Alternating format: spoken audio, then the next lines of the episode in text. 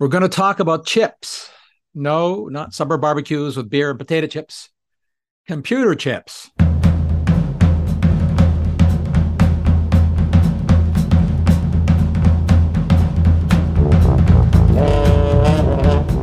As many of you know, in a great spasm of bipartisan bonhomie, Congress passed by a wide margin, which means a lot of Republicans joined the Democrats' thin majority a huge $52 billion piece of legislation called the CHIPS Act of 2022.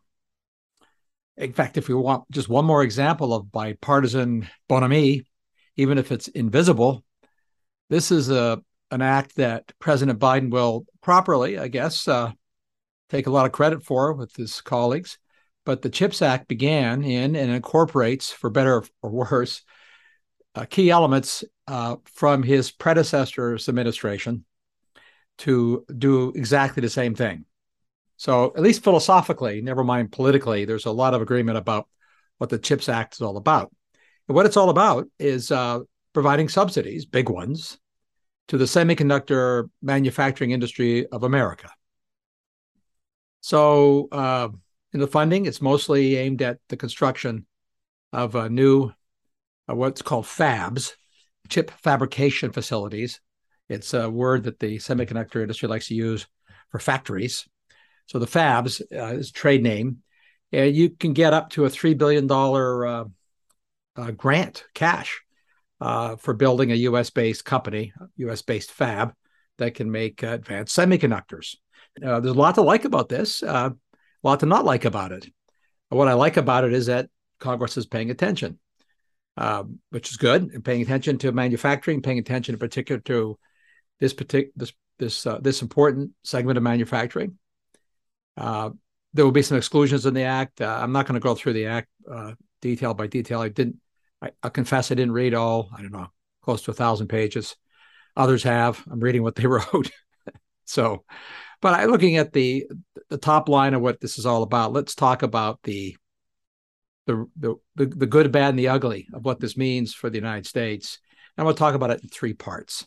You know, why chips matter. Maybe it seems obvious to you, but let me explain why I think it matters.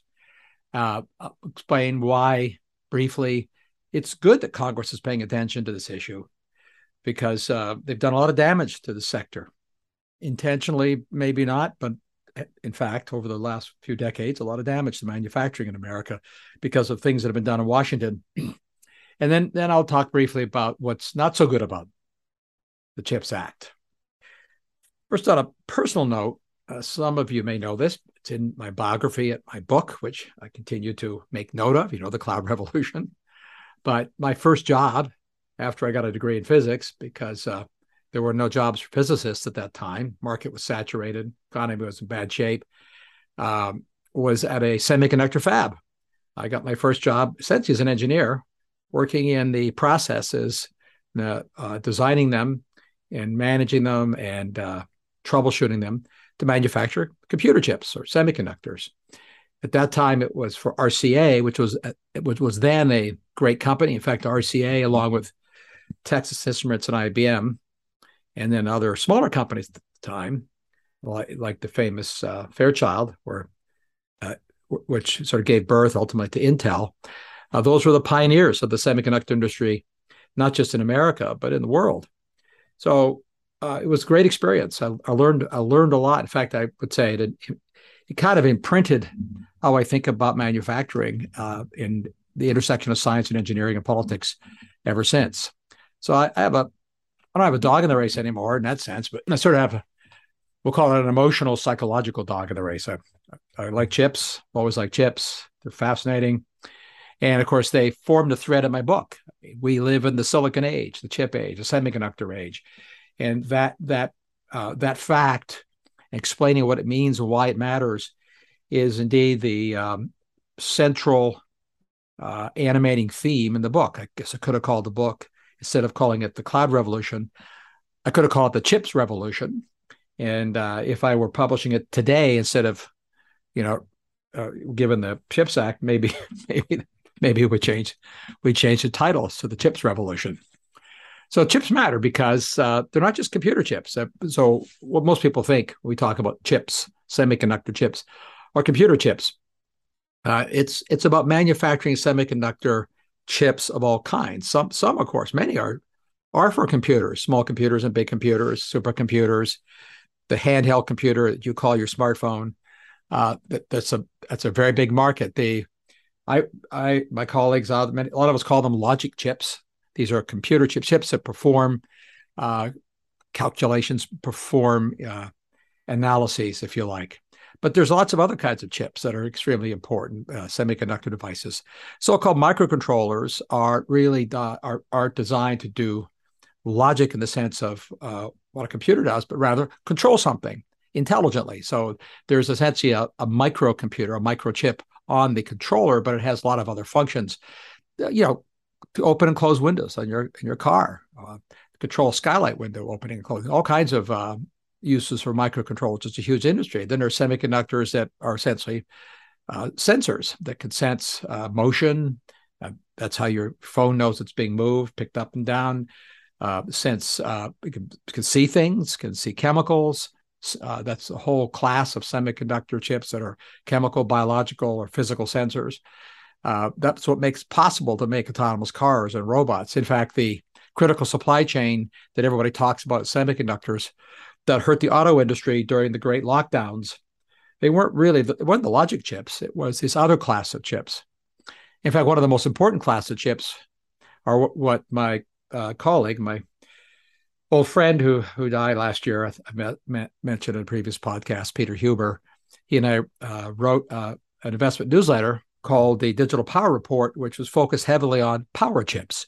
These are not logic chips, but the power semiconductors that control electrical power flows. That's what makes electrification possible. Without without power chips, there wouldn't be any solar panels, electric cars. The whole power semi industry is an extraordinarily important industry. The power semis, of course, are controlled by logic semis or microcontrollers. The whole package together gets you the electric car. So the batteries power eh, is is controlled, mediated, and sent to electric motors entirely uh, because of the incredible power and economic efficiency of power semis and microcontrollers. Most of the power semis are now made overseas. And even though pretty much all of them are pioneered in America and many in Europe. So we're in the se- semiconductor age. Let me let me give you a couple other sort of scaling uh, calibrations, sense of why why it matters, and and this would be more why Congress Congress acted.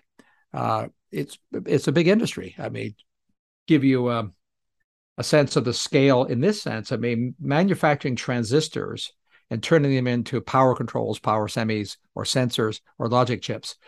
It's it's essentially a, a transistor manufacturing industry that shrinks the transistors down, integrates them, hence integrated circuit, onto a single chip. And so we're manufacturing transistors in these fabs, essentially.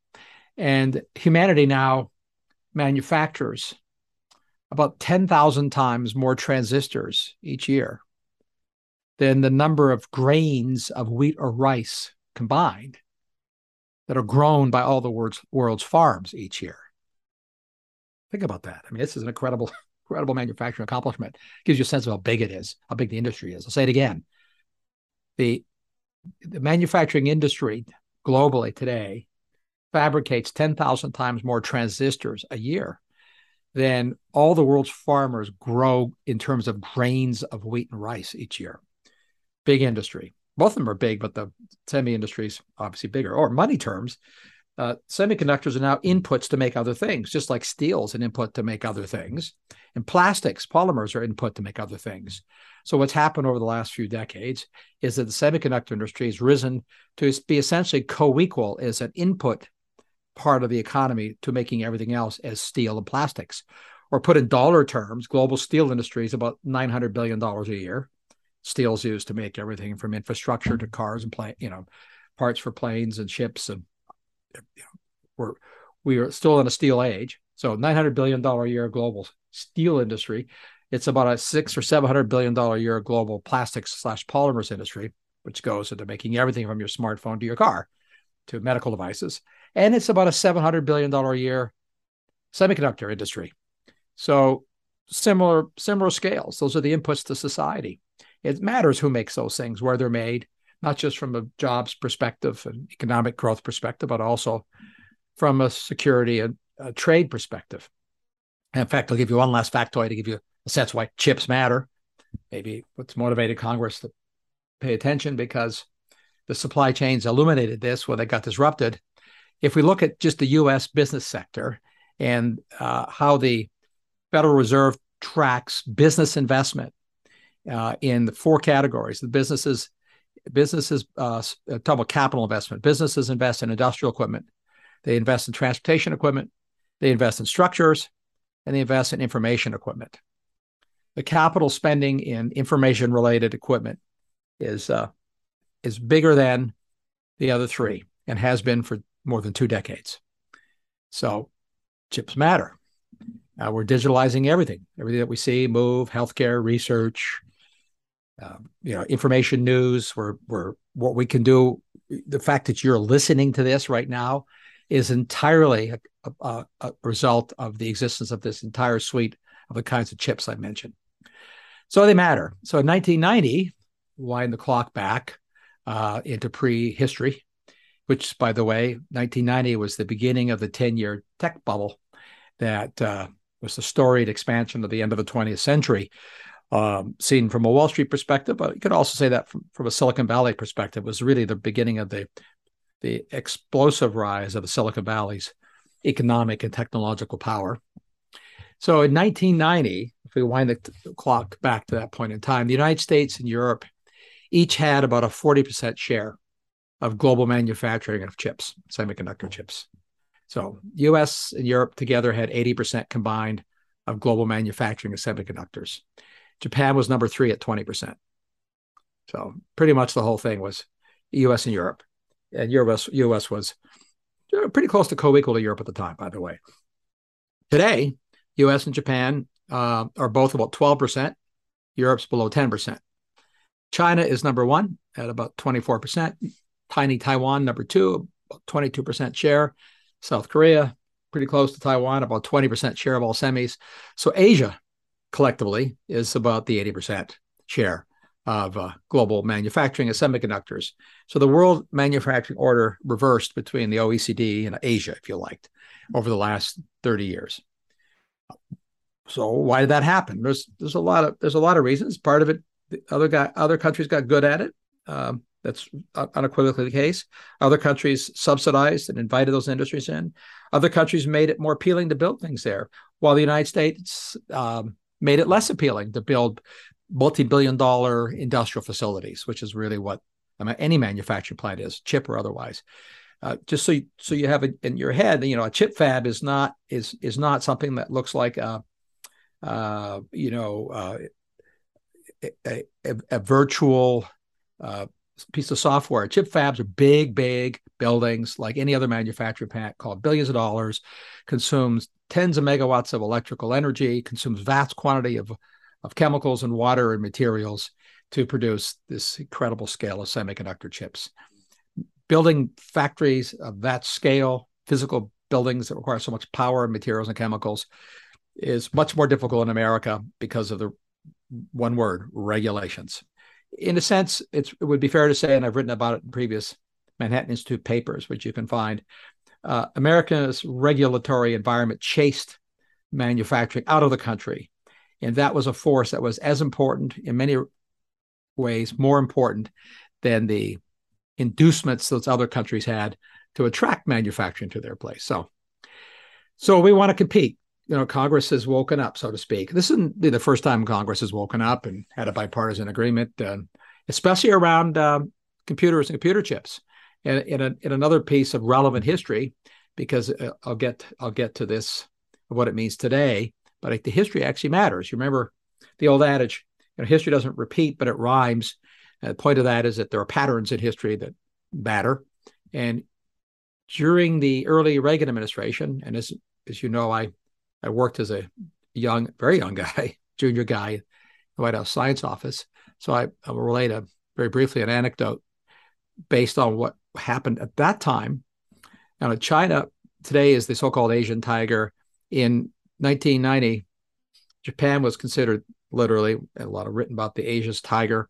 Uh, America and Congress was worried about uh, Japan overtaking the United States in manufacturing of all kind. It was already clear they'd overtaken the United States in automobile capabilities, and the Japanese government had launched a massive multi-billion-dollar program to spend money on the next generation computing to leapfrog America.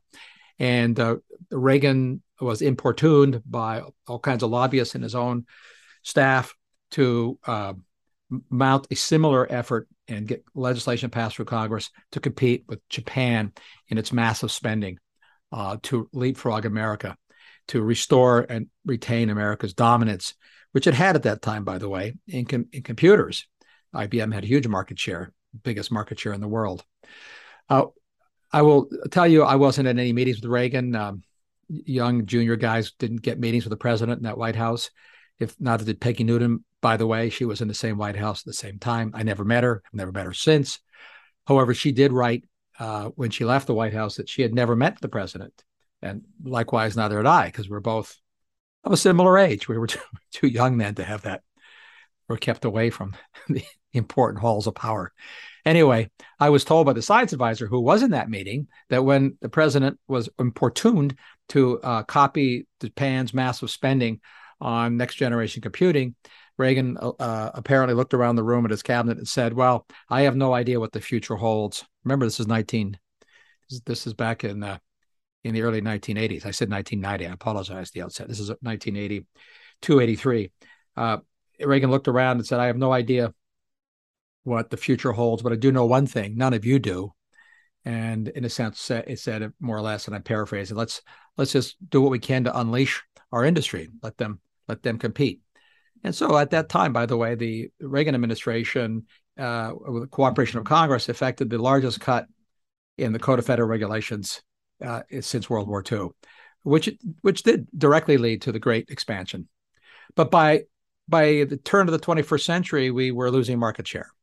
And 12 years ago, this summer, the summer 2010, Andy Grove, uh, the since deceased but storied president of Intel, uh, wrote an impassioned op ed in Business Week about the state of affairs with respect to American manufacturing and chip manufacturing in particular. Remember, this is 2010.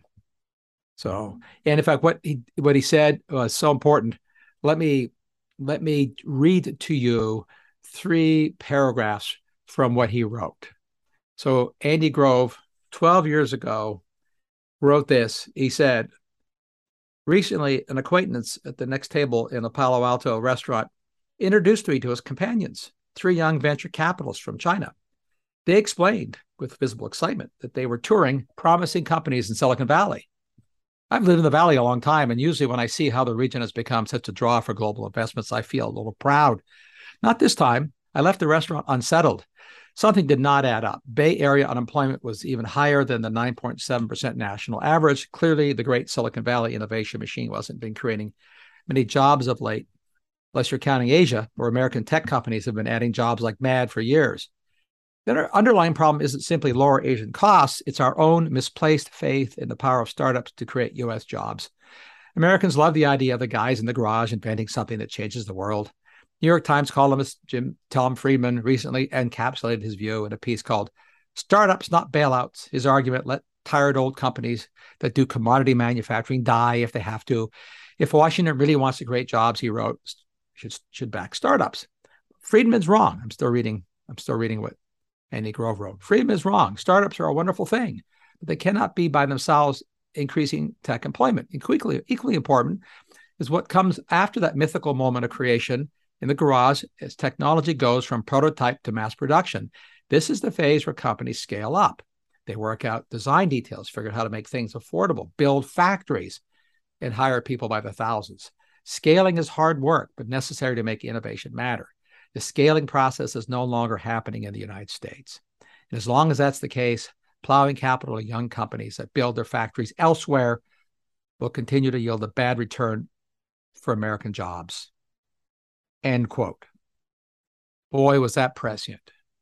wasn't he absolutely right? 12 years ago, he before he died, Andy Grove was on a impassioned chase, uh, publicly, Congress, president, everybody, to try and, and get more attention focused on the need for factories in America.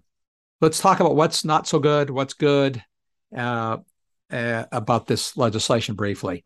Uh, I mean, obviously, what's not so good is is falls in the category of the philosophy of governance, philosophy of free ta- free trade versus industrial policy. When you you you know, it's not just the Congress is paying attention; the devil's in the proverbial details. How how are we paying attention? What are what are we actually doing here? Is it going to really help? Congress can help. And that's not you know I'm not whether for those of you who haven't figured it out, I'm not a libertarian. Obviously, I'm a, a sort of a free marketer. Governments have a role uh, governments play an important role uh, in terms of trade policy, in terms of regulatory policies for safety and the like, defense, all the. Not go down that rabbit hole, but the the scale of the difference between industrial desires and policy and philosophy of free trade, the spectrum of that ranges all the way from Sovietizing an economy, uh, you know, statist economies, the Chinese kind of economy, which is the Sovietized economy, to a uncontrolled economy which nobody has, by the way, it doesn't exist. It's myth- mythical, the libertarian laissez faire economy, but one that leans more in that direction.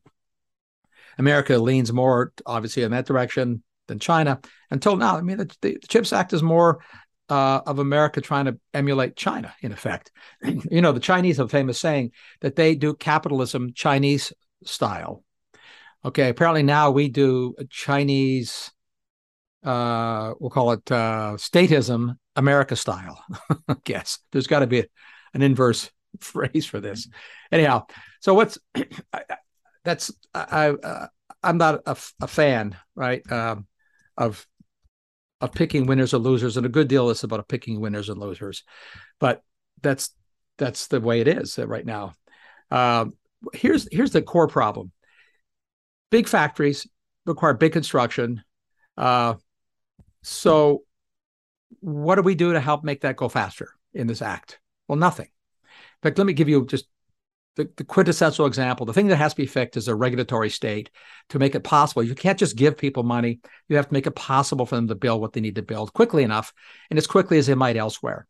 The quintessential example, the difference between America and China, uh, are bridges. They're big projects. Uh, the um, the Bayonne Bridge, I believe, in New York, uh, went through a five or six year environmental assessment process, not to build it, but just to expand it a little bit. To so it's already there. The environmental impact is known, but the environmental impact statement, rather than taking weeks, days, a year, uh, took years to do.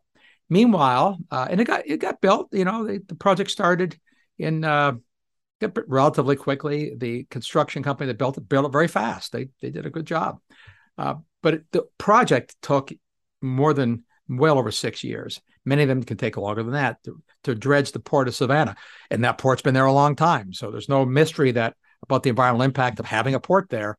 But the review process took five five years initially, then it stretched out to 14 years to dredge a harbor to export or import goods.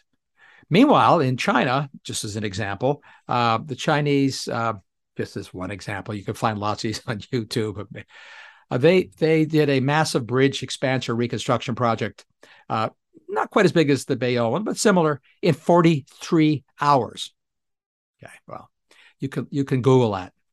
That epitomizes the difference between how long it takes to build essentially identical things with essentially identical skills in America and China we don't fix that with the CHIPS Act. Uh, we need to fix that. Uh, maybe we'll get around to that in the next Congress. Uh, I'm mildly optimistic that's possible. What we also to fix, fix in the CHIPS Act is the ecosystem. Uh, we get a big fab built, but big fabs uh, don't not setting aside how easy or hard it is to build it. They count on an ecosystem of skills and, and a penumbra of small and mid-sized manufacturing and supply and services firms that pro- provide products and services and tools to the fab. Uh, that ecosystem is a lot of what Andy Grove wrote about. That ecosystem is not part of the, the CHIPS Act. We didn't do anything about, let's say, for example, neon. Uh, why do I say neon? Because a lot of uh, neon comes out of Ukraine, turns out, to mention a subject of some importance these days. And neon is essential to the uh, semiconductor fab industry because it's used in lasers that are critical to chip fabs.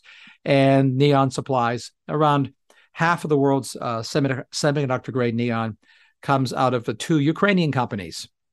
Uh, are we planning to replace the neon supply in the CHIPS Act? Uh, nothing in there on that. We could go on and on. There's a long list of similar materials in the supply chain that are not part of the CHIPS Act. It's a big ecosystem. Uh, it's going to be very hard for a government or any group of really bright bureaucrats to micromanage exactly what to stimulate or not stimulate. So I'm sort of back to my philosophical point that we have to think about how to broadly uh, make it make it a more favorable environment in America mm-hmm. for the ecosystem to re-expand and reignite. Okay, what's good about the CHIPS Act? Well, it does have worker training in it. Uh, pro- I think it's got a lot of hooks about you know string there's strings attached but at least it's acknowledged it's um it's it's good uh the other, probably the most important thing that's good about the chips act is it doesn't stipulate what kind of chips you build. That's good because who knows what kind of chips are going to be the most important in the future. And people forgot how important the power semis were. So it's, it, we'll see which kinds of chips fabs get built. Right now it's going to be mostly the high end ones that intel builds. And and since the uh, CHIPS Act was announced, uh, both I think Samsung and TSMC from uh, Taiwan have announced new fabs are going to build in America. Most of them are going to be built in Texas, by the way. Uh, so it's good. What's also missing, but what's here's what's also missing in the CHIPS Act, uh, and they they knew it when they wrote it. Uh, there's nothing about the packaging. What do I mean by packaging? When you make a raw chip, this would be the equivalent. You make a logic chip. This would be the equivalent of making an engine for a car but uh, you have to ship the engine to Asia to have it put into a car because all the rest of the package, the car, is in Asia. The people can make the package. So chips have to go in packages. The packaging is an incredibly uh, technologically sophisticated industry as well. It's not like sticking it in a paper box. It's a it's a technology in of itself. In fact, it, in many cases, it's one of the most important uh, technological skills. The packages uh, the technology of packaging is actually advancing in some respects now faster than the technology around the logic chip itself. There's been an incredible explosion of importance in intellectual property in improving the performance, the uh, uh, mechanical, electrical, and heat and price performance and economic performance of the chips because of the packaging. Now, can we do something about that? Yeah, sure. In fact, the one of the uh, uh, gentleman who was in the Trump administration, the State Department, that worked for Mike Pompeo, uh, he um, confessed in an interview the CHIPS Act passed that they knew at that time that there was nothing about packaging in there and that the chips would still have to be packaged in Asia. But he said it's a start. Okay, I agree. It's a start. it's I'm not so sure it'll get us where we want.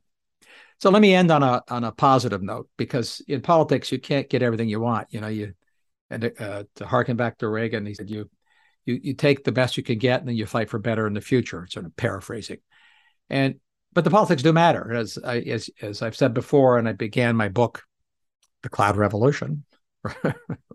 anyway, as I said in my book uh, preface, it does matter to get the politics right. Uh, you know, our politics drove our manufacturing industry out of the country. Our politics, the policies we enact can help bring it back. I'm just more in favor of removing barriers and I, uh, that I am of of having governments collect money from taxpayers and hand it out to, to, to people who they think are the winners. Because I just don't think there are enough people smart enough anywhere, including in government, to to to micromanage an economy in that way. In fact, if you go too far down that path, you again Sovietize an economy. It becomes a statist economy. And Sovietizing an economy is a bad thing. I mean, it's, you know, obviously an invasion of an army is a bad thing. That's what's happening in, in Ukraine. But an invasion of bad ideas can damage free markets as much as an army can damage free people. And uh, we're in a little bit of risk at an invasion of bad ideas about both both parties, by the way, Republicans and Democrats, embracing the idea of micromanagement of the economy far far more than than conservative principles in the past have been comfortable with. Uh, again, stipulate the obvious. Lots of roles, big roles for government. The debate in politics is always about the extent of the intrusiveness and the magnitude of micromanagement. So, CHIPS Act, I'll give it a net positive vote because of it reignites the debate that matters. Uh, that gives it the net positive. Uh, and I hope we'll fix it. The next Congress, I hope the next Congress will go in because this is what the Congresses have done in the past. They've taken legislation like like the Obamacare. No matter what you care about that act, the fact is what Congress did after it was passed is they went back in and tinkered with it. The name stayed there, but the sort of the facade, if you like, and a lot of stuff was changed and, and fixed, and some of the some stuff stayed. I think that's what's going to happen with the CHIPS Act. So I hope that's what happens with the CHIPS Act. We'll we'll keep the good stuff and get rid of the bad stuff and use the idea and the money to to uh, do things that can help more broadly, uh, which I'll talk about another in another episode. In fact, in another episode, I'll turn to the other massive piece of legislation just passed, uh, an oddly named Inflation Reduction Act, which, of course, is all of you know, is the massive subsidy spending on Green Energy Act. But yeah, you know, there might be some positive that we'll talk about. I'll, I'll search for the the pony and the poop on that one on another episode. Uh, in the meantime, uh, we're going to turn to uh, that in the next. Uh, actually, let me. I will do the next episode on that. Uh, I'm going to do, and we'll look specifically at uh, what the act can't do, what Congress can't make happen, no matter how much money they spend, because they're going to spend hundreds of billions of dollars to accelerate the energy transition. So I'll have to return to that, and I'll I'll give you a sort of lesson, maybe ten truths that are immutable and unchangeable by fiat or by Congress or by money to, to help navigate what can and can't happen be, with so much spending. That's what we'll talk about next time. And as always, if you enjoy these podcasts, please please give us a rating on whatever platform you're using. A positive rating is what I prefer, but do give us a rating. And can again, uh, questions, ideas, send them to me. Uh, I'm happy to uh, respond. I will get around to having another episode answering the questions I've received. And until next time, this is Mark Mills signing off for The Last Optimist.